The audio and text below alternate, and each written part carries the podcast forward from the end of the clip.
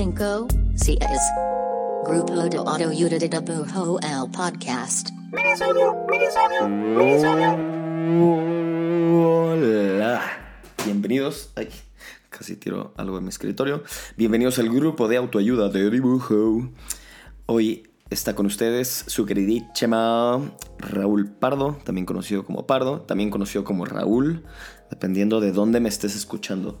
Si eres de Guadalajara, soy Raúl. Si eres de cualquier otro lugar que no sea Guadalajara, soy Pardo. Es un fenómeno que me he dado cuenta en los últimos años, pero como que casi solo la gente de Guadalajara me dice Raúl. Pero bueno, este, bienvenidos al minisodio número 36. Eh, um, hoy estoy, no sé cuándo estén escuchando esto, pero hoy es miércoles de una gran semana. Eh, hoy decidí ser muy flojo en la mañana, a pesar de que hay muchas cosas que hacer, pero a veces el cuerpo te pide flojera. Y en estos últimos dos meses he procurado hacerle caso a mi cuerpo porque por mucho tiempo no le hice mucho caso. Así que hoy eché mucha flojera en la mañana, pero luego me activé y estoy muy de buenas. Y estoy aquí con ustedes haciendo un intro innecesariamente largo. Así que vamos a ver de qué se trata el minisodio de hoy. Eh, hoy vamos a hablar sobre cómo aprender de tus artistas favoritos. Este, originalmente le iba a poner cómo copiar de tus artistas favoritos, pero no quiero que sea como un trigger inmediato. Igual y lo voy a poner así en la portada, como tachado el copiar y que lo que brille sea el aprender. Pero bueno, para mí es lo mismo y pues hay que echamos, nos echaremos un clavado de una vez en el tema. Este, um, eh, este quizás se deriva, este tema se deriva mucho sobre el estilo, que probablemente es de las cosas, de los temas más recurrentes en el mundo de la ilustración y las artes visuales, cómo obtener tu estilo, cómo desarrollar tu estilo y demás. Pero este minisodio en particular va a ser sobre cómo poder aprender de tus artistas favoritos y eso va a derivar obviamente en la creación de un estilo propio.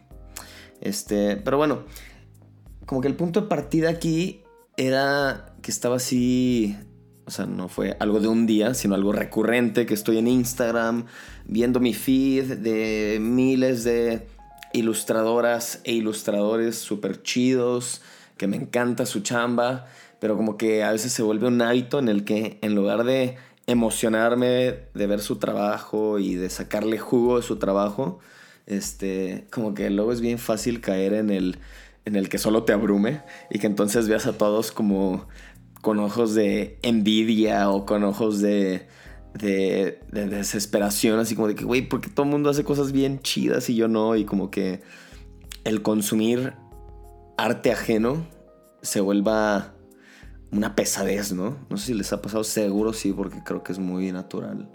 Y este, y me pasa bien seguido. Y peor aún, este, esto me ha pasado quizá menos, tratando de ser lo más honesto y autocrítico posible. Eh, no sé si estoy en una silla, bueno, la silla que uso en mi, en mi estudio hace un chingo de rechina un montón. Así que espero que no escuche tantísimo cuando grabo pero estoy como muy consciente de eso. Pero bueno, volviendo al tema, ya me fui en tangente. Este, me ha pasado poco, pero me ha pasado que a veces incluso el ver el trabajo de los demás en redes sociales se convierte como en como que triggería un sentimiento de competencia y esto me lo, nos lo han mencionado varias veces en el podcast, en varios episodios que como que muchos han caído en como que ver como competencia a los otros dentro, dentro de el gremio ilustrativo o el gremio visual. Y este, y justo estaba leyendo en, un, en una página que se llama Felt Magnet, que no conocía. Pero bueno, es un post de Leonor King, este, que decía como de las desventajas de competir o de estar como en este, en modo de competencia con otros artistas. Y muy resumido, ella decía que hay como cuatro desventajas este, de estar como viendo con ojos competitivos a la otra gente, ¿no? Y una cosa que decía era que a la hora de ver como trabajo que consideramos mejor o artistas que consideramos mejores y que es nuestra competencia directa, a veces podemos terminar imitando o replicando su estilo porque decimos como, no, pues eso les funciona y les va más chido que nosotros, así que este, terminamos consciente o inconscientemente replicando su estilo de una manera pues como no tan chida, como muy a modo copiar. Y, y eso puede volver un poquito difícil que encontremos como nuestra propia voz cuando lo hacemos con esa intención, ¿no? Así como de que, chale, le va mejor, es lo que yo quiero hacer, o sea, como que está haciendo las chambas que yo quiero hacer, así que voy a tomar como su estilo porque supongo que funciona, ¿no? Otra cosa que puede pasar en este modo competencia es como esta falta de, de originalidad que viene muy de la mano con lo pasado, pero como que podemos caer en seguir trends y como conceptos que pues, no son nuestros y que son de otros artistas, ¿no? Este, también es también el, el estar en sentimiento de competencia con los demás puede causar bloqueos creativos porque pues justo como no estás usando tus tu propia voz o tu propia eh, fórmula para encontrar originalidad. Ahorita vamos a hablar sobre, sobre la originalidad. Pero bueno, como que pues te puedes bloquear mucho más fácil porque pues nomás estás como que viendo a los demás y se te bloquea tu propia voz y tu propia este proceso creativo en tu cerebrillo. Y, y la otra es que, eh, que menciona Leonor, es que se te puede complicar el hacer networking, sea en persona o digital, porque pues sientes que todos son competencia, ¿no? Entonces como que tu cerebro se cierra un poquito menos a, esas, a esas este, iniciativas sociales de conectar con otras personas y otros artistas. Entonces, bueno, nomás como una mini probadita que se me hizo interesante sobre cachar si estás viendo a los demás en tu feed este, como competencia o como simplemente gente que está creando, ¿no? Y pues justo como que se me hace un buen intro a este minisodio o a este tema porque pues hay un chingo de ventajas de no ser competitivo o no ver con ojos de competencia a los demás artistas y al revés, sino como ver cómo sacarle jugo a los artistas que te encantan, tus artistas favoritos, que pueden ser tanto famosísimos como pueden ser de tu misma ciudad o país.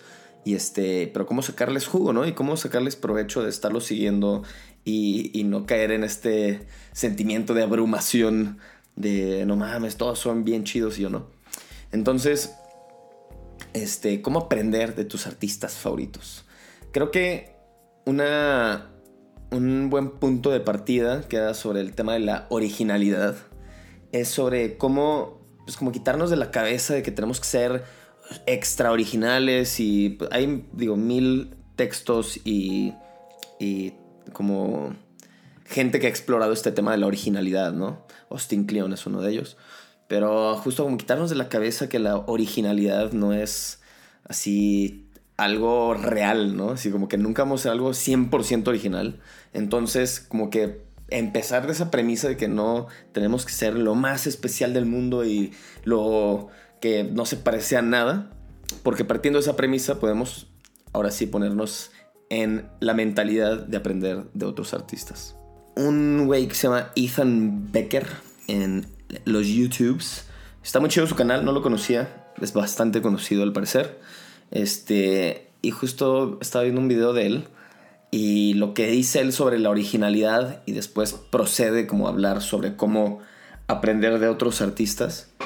Este cuate dice que, que unas frases que me gustaron de, del video fue que decía, todos estamos pensando las mismas ideas, o sea, nadie está siendo extra original, nadie inventó una idea es como todos estamos pensando las mismas cosas, las mismas ideas, simplemente en diferentes maneras. Y eso me gustó mucho porque siento que el mundo creativo funciona muy así. Que como que tenemos este. Pues a veces vivimos, tenemos un imaginario muy similar o tenemos como. Pues al final tenemos un chingo de influencias bien similares que nos llevan a tener ideas muy similares en nuestras cabezas, pero a la hora de bajarlo, de bajar esas ideas, pues se bajan de maneras muy diferentes, ¿no? Y prácticamente lo que dice él, que me gustó un chingo, es este, lo que es original, por así decirlo, es como tu gusto, tu curaduría, ¿no? Es como qué es lo que tú escoges combinar y es como tú combinas este, cosas diferentes que tú escogiste por tu gusto, por tu elección, que de ahí salen las ideas, entre comillas, originales, ¿no? Entonces, este, esto aterrizándolo un poco sobre eh, cómo aprender de tus artistas favoritos o los artistas que admiras es escoge a las personas como correctas para ti, a las cuales les vas a copiar, ¿no? A las cuales les vas a aprender. Y la verdad es que la palabra copiar también tenemos que quitarle como que este, esta connotación negativa, ¿no? Porque al final copiar simplemente es un mecanismo súper humano, súper, ni siquiera humano, es como bien biológico, ¿no? El copiar, copiar y, este, copiar y hacer y se lo que hiciste lo vuelves a copiar y hacer y como que así funcionan las células, no sé. En fin, entonces es, escoge a esos artistas. Obviamente puedes seguir un chingo de artistas bien diferentes, de estilos bien diferentes, de rubros súper diferentes y así, ¿no? O sea, nosotros seguimos un chingo de gente que nada que ver con nosotros, pero en términos de aprendizaje, escoge a la gente que digas, güey, estas personas están en donde yo quiero estar, estas personas hacen el tipo de cosas que a mí me gustaría hacer. Y escoge entonces como una selección de gente a las cuales pues les vas a aprender. ¿Y qué cosas les puedes aprender? Creo que aquí el ejercicio que me funcionó después de estar como investigando este tema y ver los videos de este güey, o este video que hablaba sobre esto, es como abrir los Instagrams de la gente a la que me gustaría aprenderle. Y el Ethan dice, güey, las cosas, algunas de las cosas que puedes observar son las siguientes. Es, ve los Instagrams, échate un, échate un clavado en el feed de las personas que admiras y fíjate en cosas como el estilo. Es como qué tipo de estilo tiene esta persona, ¿no? Es, es como un mood así medio darks, es lo contrario a darks, es un tema, es un, muy enfocado en narrativa, es muy enfocado en una sola imagen que tiene un chingo de detalles, es un tema de minimalismo, eh, de abstraer las cosas lo máximo posible, es como qué tipo de estilo tiene esta persona. Otra cosa que puedes observar es las figuras, las formas que usa. Es como para construir sus personajes, usa un chingo de formas geométricas, como súper sencillas que terminan transformándose en algo este, muy particular a partir de usar solo círculos y rectángulos. Es alguien que usa figuras bien complejas, pero que se pueden este, se pueden como que sintetizar en un chingo de ángulos. Es alguien que utiliza formas súper orgánicas. Es, ¿sabes? O sea, como cómo utiliza esta persona las formas y figuras para crear sus obras, ¿no? Tratar de, buscarle como medio el esqueleto a su, a su trabajo. Otra cosa que puedes observar son las líneas, ¿no? La calidad de línea es una línea súper sencilla, así como hay gente que hace arte pasado de lanza y solo usa de que el brush de bolita de Photoshop. Así de que no hay ningún diferencia en grosor ni nada. Y es una línea súper delgadita, pero hace mil detalles súper eh, clavados. O es una persona que utiliza como a modo pincel, ¿no? Y que todas las líneas tienen un chingo de grueso, delgado, grueso, delgado, grueso, delgado. Y se ve como si fuera tinta, ¿no? O, puede que sea tinta tal cual.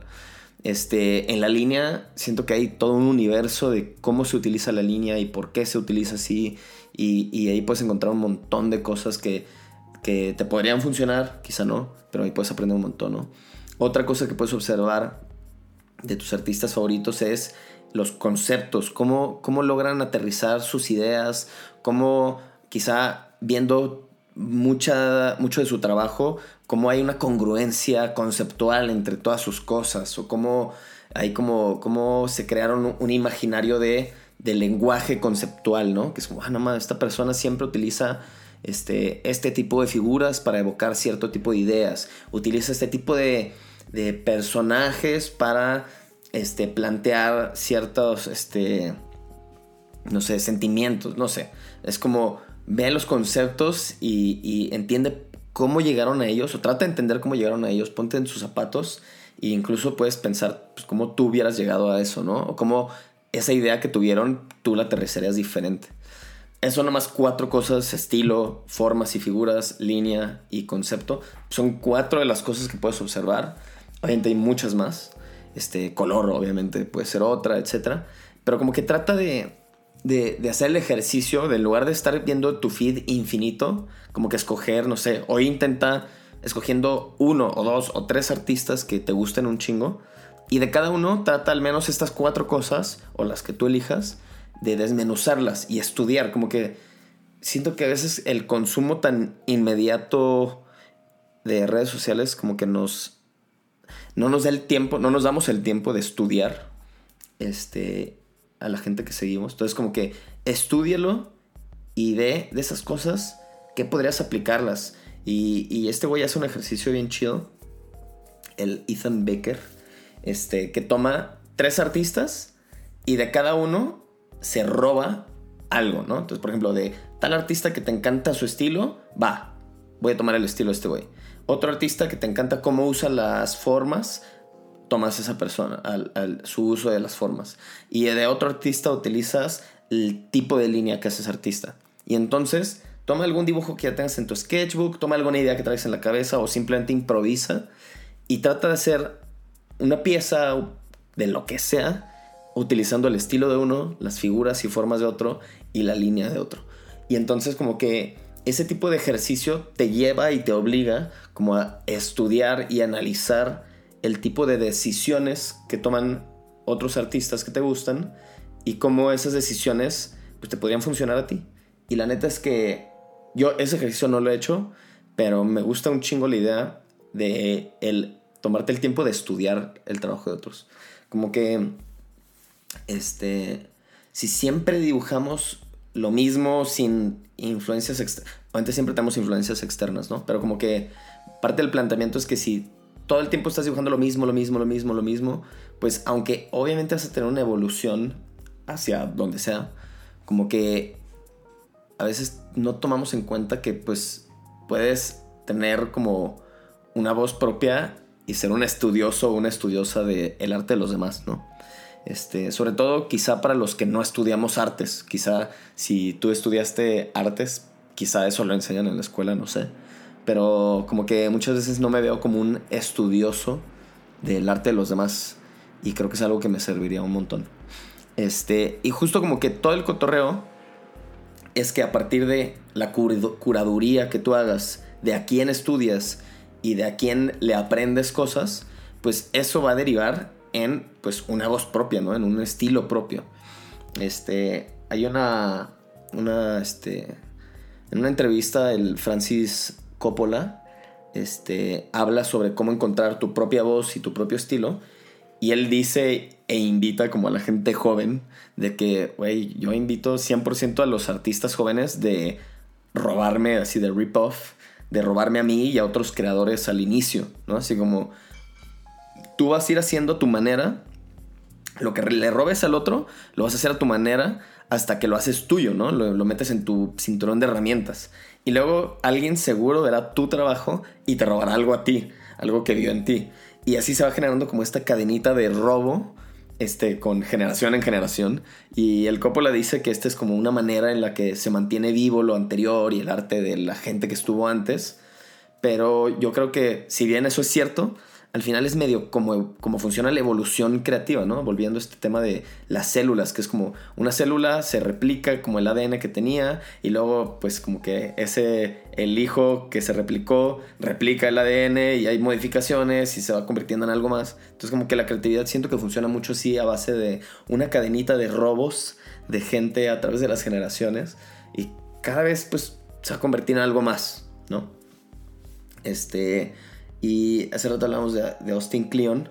Y este güey, sé que hasta me la pensé en mencionarlo, ¿no? Porque se, obviamente es tan un referente el Austin Kleon que, que este.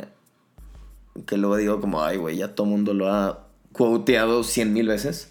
Pero bueno, creo que en este episodio sobre robar, copiar y aprender de tus artistas favoritos, pues queda muy bien, ¿no? No me voy a clavar tantísimo, pero justo en su libro, en su gran famoso libro de robar como un artista, tiene como esta tablita de buen robo contra mal robo, ¿no? Cómo robar bien y cómo contra robar mal. Entonces dice, un buen robo, si robar a tus artistas de una buena manera es honrar el trabajo de los artistas. De la mala manera de robar es degradar el trabajo de los artistas, ¿no? Entonces, honra, ¿cómo lo honras? Pues tomándolo y haciéndolo tuyo y, este, convirtiéndolo en algo más. Un buen robo estudia al artista al que le robó. Un mal robo, pues nomás se lo copia sin haber estudiado por qué funciona, por qué quizá lo hizo, cómo llegó a eso, etc. Un buen robo le roba a un chingo de gente. Es como, güey, claro, pues tenemos un chingo de influencias de todas estudias, este, o de las que tú escoges estudiar, estudias, y de cada una puedes ir robando cositas, ir sumando a tu cinturón de herramientas, a tu cajita de pinche curiosidades, ¿sabes? Como le quieras llamar. Y un mal ladrón pues le roba a un solo artista y es como de que prácticamente le quieres robar su identidad. Un buen ladrón este, da crédito ¿no? a, la gente a la que le roba y un mal ladrón pues solamente plagia. Y, esto lo, sobre todo Mallorquín lo habla mucho y me, late un montón, que es como esta apertura que cada vez se da más de, de hablar sobre tus referencias. Es como de que, güey, me encanta este nuevo artista y cómo hace este, estas texturas. Y la neta, justo estuve calando texturas similares para ver cómo a mí me salían con eh, este pincel o con, ¿sabes? Con mi manera de hacer las cosas. Como, güey, está perrísimo el cómo pues, quitarte ese tabú y la pena de decir a qué referencias usas. Porque al final y al cabo es como, güey, todo el mundo estamos usando referencias, todos, no es como ningún secreto nacional, ¿no? Entonces, como hasta, se, se vuelve en un círculo virtuoso el simplemente hablar sobre las referencias, el citarlas, hasta taguearlas, de que, güey, qué chido que estuve viendo tu chamba y me salió esto inspirado en ti, ¿no? Y es como perrísimo. Se siente seguro a la persona que le, que la, que, que le hagas referencia, se va a sentir muy bien. Lo dice, un buen robo transforma lo que roba, un mal robo pues lo imita, ¿no? Lo mismo. Esa creo que explica muy fácil. Y un buen robo termina siendo un remix y un mal robo termina siendo, pues nomás, un, este, pues una copia tal cual, ¿no? Entonces creo que ahí la palabra clave es el remix. Que es, güey, la neta es que a menos que neta calques la chamba de alguien más y solo lo estés haciendo porque le funciona a la otra persona y tú quieres como que salirte con la tuya, como con el esfuerzo y aprendizaje que ha tenido la otra persona, pues eso como que por un lado requiere muy poca este, brújula moral, supongo. Pero por otro lado, no estás aprendiendo nada, güey. Entonces, como que el remix es clave, ¿no? Como que entre más estudies a los demás, entre más seas consciente de cómo usas tus referencias, cómo la otra gente este, hace su chamba, pues puedes aprender un montón y puedes ser un maestro remixero, que al final eso somos los creadores. Un montón de remixes de todo tipo de cosas remixeamos nuestras experiencias personales, nuestras emociones, las emociones de la gente con la que nos rodeamos, nuestras experiencias de nuestra vida y ajenas. Este, somos más, somos licuadoras que usamos todo para remixear y sacar ahí nuestra propia salsa, ¿no? Este, pero bueno, igual espero que esto haya hecho algo de sentido, que les ayude como a no vivir ahí en un loop interminable de estar viendo su timeline por horas y no aprender nada de ahí. Y como que no sacar, más que no aprender nada, sino como no sacarle nada, ¿no? Y nomás sentirte mal. Así que ahí cuando tengan chance, hagan el ejercicio, si no es hoy, mañana o pasado, cuando quieran, de tomar tres artistas y, toma, y tomarse el tiempo, así, pueden tomarse 20 minutos nomás para estudiar tantito qué hace la gente que les gusta, la gente que admiran y ver si pueden sacar algo de ahí. Y bueno, obviamente un gran recordatorio de que plagiar está mal. Nunca se pongan nomás a plagiar el trabajo de los demás porque no van a sacar nada de eso, no van a aprender nada, los van a cachar y van a terminar nomás con un muy mal sabor de boca y aprendiendo a la mala. Así que no tiene caso, no, sobre todo en la era del internet, es como ni pa' qué, ¿no? Así que este, lo que sí hagan es copien de una gran manera, de una manera este, educada y estudiosa. Y, este, y van a sacar un chingo de provecho. Así que bueno, con eso cerramos el episodio de hoy, el minisodio de hoy. Y vamos a cerrar con nuestra obvia y querida sección. Link de amigo. Um, el link de amigos de hoy es para mi queridísimo Tim Peacock. Este, el buen Tim es nacido en México, pero crecido, bueno, lleva muchos años en Estados Unidos. Um, pero lo conocí en, por, estuvo de invitado de Pictoline hace varios años y desde ahí nos hicimos amigos Y este es uno de los artistas que más admiro y de los cuales he aprendido un chingo. La neta es que él sí es como me he clavado en su timeline múltiples veces a lo largo de los años y como que nunca me deja de asombrar su trabajo y, y como que siempre encuentro algo que le puedo sacar. Este es un maestro de las expresiones de los personajes. Y, casi todos los personajes tienen de que literal dos puntitos y una línea de boca. Este, dos puntitos de ojos y una línea de boca. Pero con eso hace magia. Y sus expresiones no verbales de sus personajes son muy cabronas. Así que si no conocen su trabajo, por favor, échense un clavado. Échenle amor al team.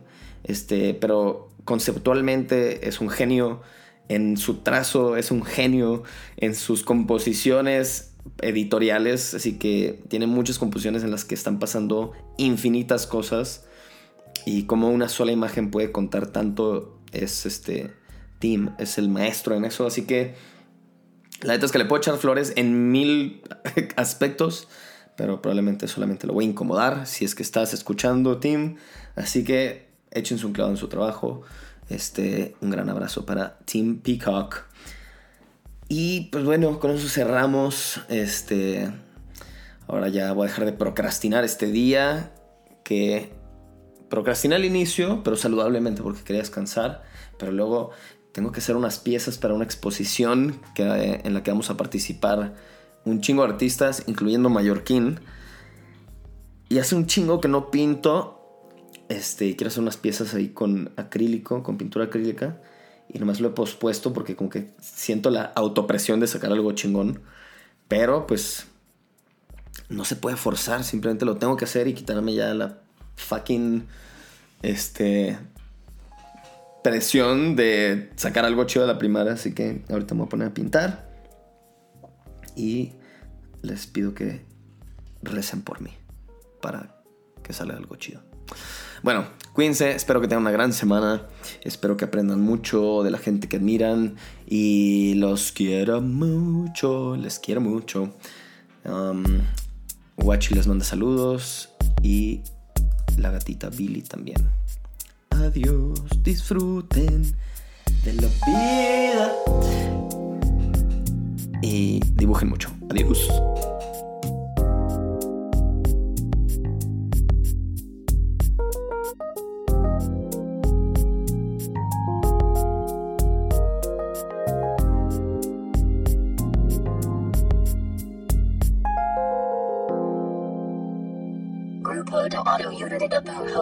Podcast.